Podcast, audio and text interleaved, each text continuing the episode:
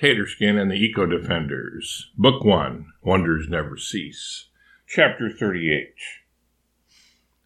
After explaining the missions to the rest of the animals, getting volunteers only took a matter of a few minutes.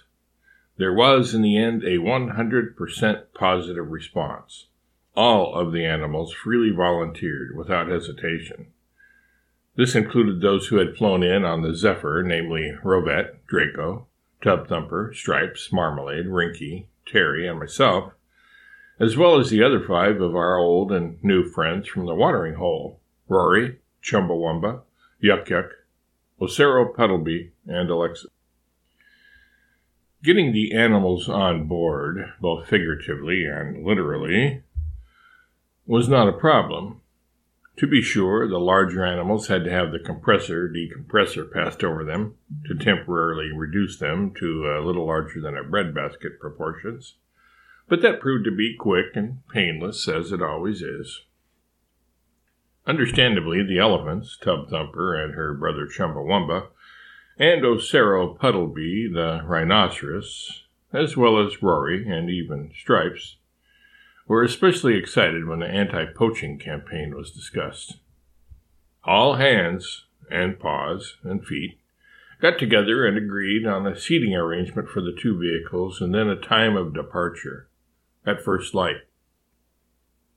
For those interested in the logistics of our seating arrangements, you may or may not recall that the time and space travel vehicles have three rows of seats. The first row consists of a bucket seat for the pilot on the left, another bucket seat for the co-pilot, who has no real co-piloting duties, co-pilot being merely an honorary title.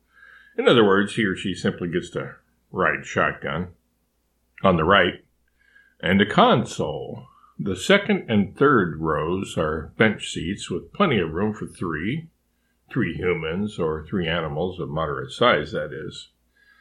The seating arrangements for the Congo poaching trips were as follows.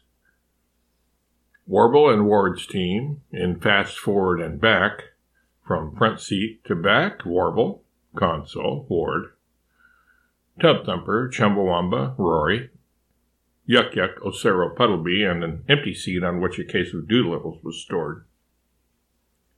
Albert and Taterskin's team, in the Xenia Zephyr, from front seat to back, Albert, Alexis on the console behind the directional and speed levers, she is small and doesn't take up much space, and Rinky, Draco, me, Rovet, Marmalade, Stripes, Terry, who didn't need to ride on the tail of the craft anymore as Tub Thumper had transferred to the fast forward and back with her brother Chumbawamba.